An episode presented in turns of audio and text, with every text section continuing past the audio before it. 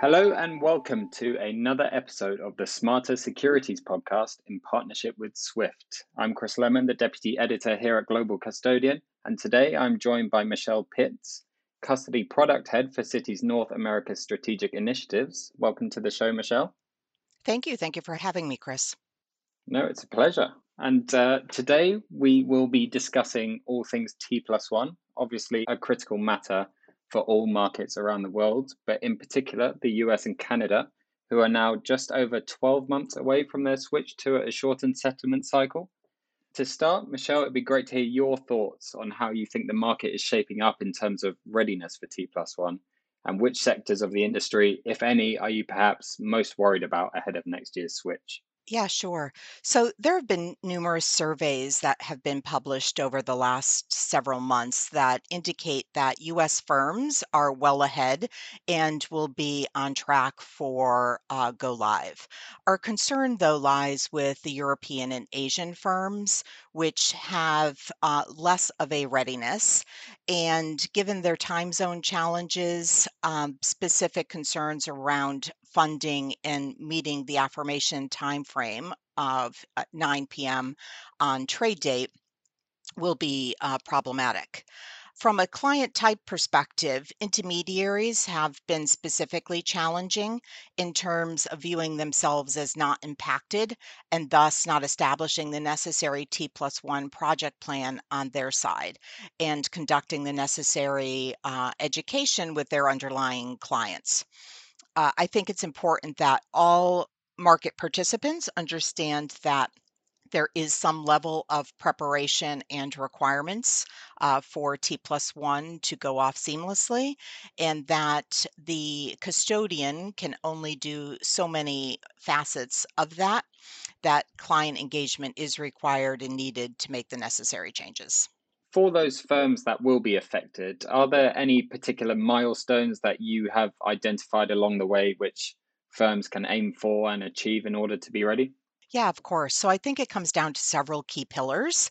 Uh, first and foremost is establishing a governance and oversight, if you have not already done so, which will allow the firms to understand the impact to their systems and processes, partner applications, partner groups, vendors, and potentially downstream clients. Secure the necessary technology developments uh, client education and readiness is very important. And finally, being ready to participate in the industry testing with DTCC that starts in August of 2023 and runs through May of next year. Yeah, I mean, it's certainly a lot for firms to think about in the build up. And I, I suppose just to perhaps look beyond settlement for a moment, which other areas of the market do you think will be most affected by the switch to T plus one? Yeah, I think there's a lot of downstream impact. Um, there will be impact in securities lending, uh, cash funding, and FX. If we look at securities lending first, uh, the cutoff for lending recalls moves from a trade date plus one at 3:30 p.m. Eastern Time Frame to a best practice of trade date at 11:59 p.m. That's a significant loss in time to secure the the recall. This will pose additional operational challenges where the recall is necessary to satisfy sale transactions. A, key way to mitigate this risk is looking at utilizing different service locations to manage the recalls as well as, as vendors to automate the recall process. The second area of impact is related to cash funding in the FX, and this impacts all clients, especially those clients that are domiciled outside of the US. If we think about today being a T plus two market, that aligns with the FX market spot as T plus two as well.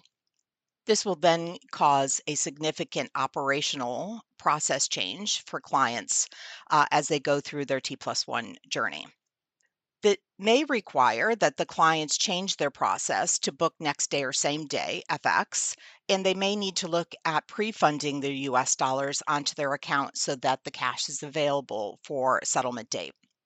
The problem will be for clients to look at their trading and cash systems in parallel to understand the timing and dependencies so that they can generate accurate and timely cash projections so that they can fund or book FX appropriately so that their accounts are not in overdraft incurring charges whilst not keeping excess cash that could be invested elsewhere more optimally. And I suppose for such a wide reaching change as T plus one, there's there's bound to be areas of the market that people aren't discussing or considering as much as perhaps they should be. What would you say are those key areas that might be going under the radar at the minute? I think it is um, first and foremost client readiness and not having the established governance on their side. So they haven't done the necessary review of their technology and processes to be able to determine what the impact is for them. If we think about the European and Asian clients today, predominantly we receive trade instructions on a T plus one basis in the morning. They need to think about can they send them on trade date? Do they have limitations such as batch processing that prevents them? Do they have downstream impact uh, for their clients in doing certain activities? So I think it really comes down to the readiness and the engagement. Um, we certainly know that the securities lending, cash funding, and FX, which I spoke about, are front and center with all clients, but it does take the client to be engaged in order to assess the the impact. Yes, and and I mean considering all all these challenges and difficulties that the market faces with the upcoming switch, do do you think that we're actually overlooking the benefits of what T plus one can actually bring? Yes, I, I do. So while T plus one initiatives do bring many challenges, there are positive impacts. Um, certainly, from a market infrastructure standpoint, um, increased liquidity and reduced margin requirements are certainly, you know, first and foremost. But I think all market participants are going to benefit from the increased automation that T plus one will bring, and that will remove manual processes and create more operational efficiency. I also think that through the requirement of same day affirmation, it's going to create a more streamlined settlement re- process with a reduction of DKs and ultimately fails.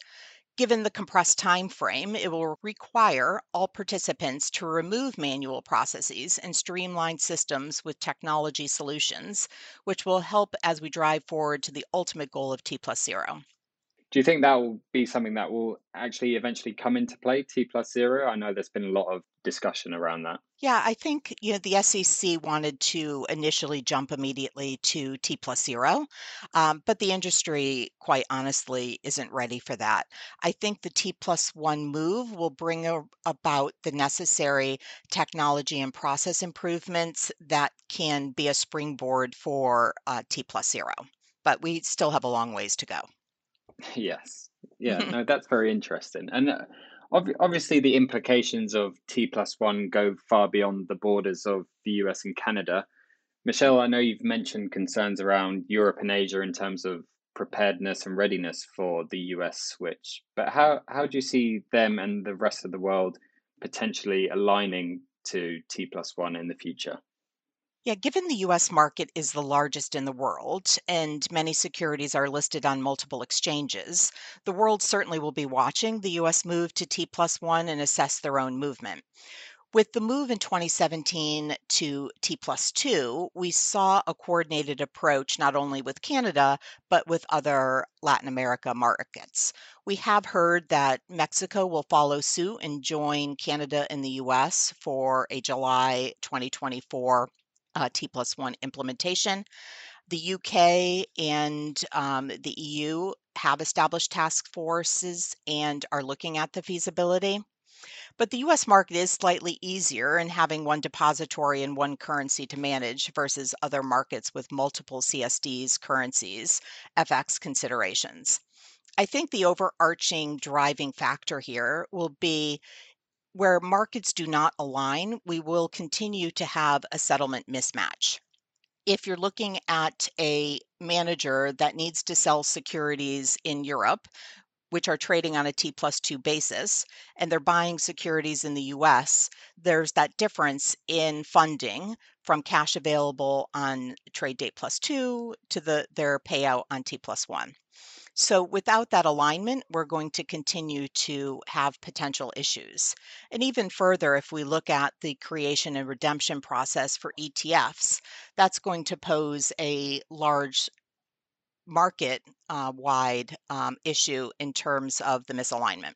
Perfect. And I actually believe in our next magazine, we will be publishing a feature on those markets around the world and their potential switch or at least considerations of a T plus one switch. So that's something to look out for. Just Indeed. a little plug for our magazine there. and uh, uh, the last question I have for you, Michele, um, is cons- considering the challenges that we've discussed and the possibility of perhaps an underprepared market come next May, do you see any possibility of an extension to the implementation date? That's an interesting question, Chris. The SEC confirmed the implementation date of May 28th, 2024. As it stands today, we do not foresee the May implementation date changing and encourage clients and counterparties to continue their review and engage in testing with DTCC as early as possible. I think time will tell um, if the the industry does move, but at this point, do not foresee any changes. And just to finish up, Michele, I wondered if you had any final thoughts or takeaways ahead of the switch to T plus one next year. Yes, thanks, Chris. I think it is very important that we emphasize the need for client engagement and education, which I know I've mentioned several times during the podcast. But having the awareness of the operational processes, the system, and the market itself, with with the U.S. being a very diff- different market than others, I think it is important that everyone is as educated and aware as possible, so that we can ensure that we're ready for the May 2024 implementation yeah, I suppose we'll have to wait and see how the market's progressing as we draw closer to next May. Yes. Right. I'm afraid that's all the questions that we have for today's podcast. Uh, thank you all for listening. And I'd like to say a big thank you to Michele for joining us and sharing your insights on what is a very important issue for the market. Yes. Thank you again for having me.